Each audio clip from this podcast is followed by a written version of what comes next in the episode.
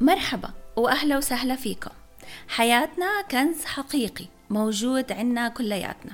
حياتنا هي مجموعة قصص ملهمة منعيشها يوم بيوم.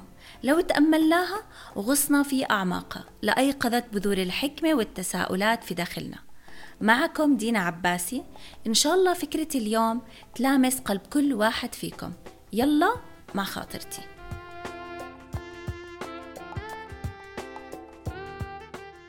من كم سنة التقيت بالاستشارية هيلينا الصايغ وأنا كتير بحبها لأنها كانت جزء مهم بتغيير حياتي للأفضل من موقعها وفيديوهاتها.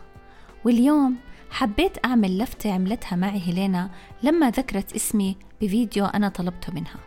صديقة والدتي طلبت خاطرة بعنوان احذر الوقوف المفاجئ بداية حبيت كيف عم بصير عنا وعي للعبارات والمواقف اليومية اللي بتصادفنا بتصير معنا.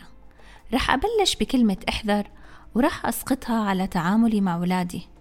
بعمر صغير ما كنا أنا وأبوهم نبالغ بحذرنا تجاههم حتى يجربوا ويختبروا طبعا تحت إشرافنا وبالتدريج وحسب المرحلة العمرية.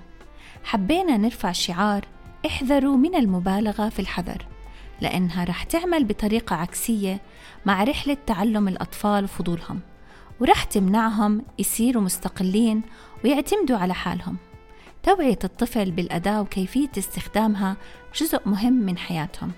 بنفس الوقت كانت كلمة احذروا ما زالت موجودة بدرجة كبيرة من أعداء متخفيين بقنوات اليوتيوب وسائل التواصل الاجتماعي. والسر نضل نحكي ونحكي ونحكي مع أولادنا ليكون تأثيرنا أكبر من مهندسين الانتباه. الوقوف.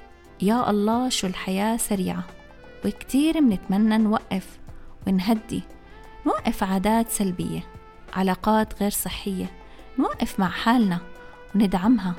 ونوقف أحكام وانتقادات. ونوقف نعيد ترتيب حساباتنا وأوراقنا. الوقوف على مسافة آمنة من حياة من حولنا. ويا هل ترى بدنا تحذير من هالوقفات بالتوقفات أما المفاجئ فخلينا نحولها لمفاجآت حلوة وبهجة في حياتنا. مفاجأة بكلمة مفاجأة بشكر مفاجأة بتقدير مفاجأة باتصال هاتفي مفاجأة لما حدا يطمن علينا أو نلتقي بأشخاص من زمان مش شايفينهم. ومفاجآت كتيرة. ويا ترى بعد هالخاطرة شو رأيكم بالثلاث كلمات في عبارة إحذر الوقوف المفاجئ؟ وين موجودين وكيف؟ لو بتحبوا خواطري وحابين تشتركوا بالقناة اكبسوا على سبسكرايب بالقنوات الموجودة على موقع دينا.simplecast.com مع تحياتي دينا عباسي.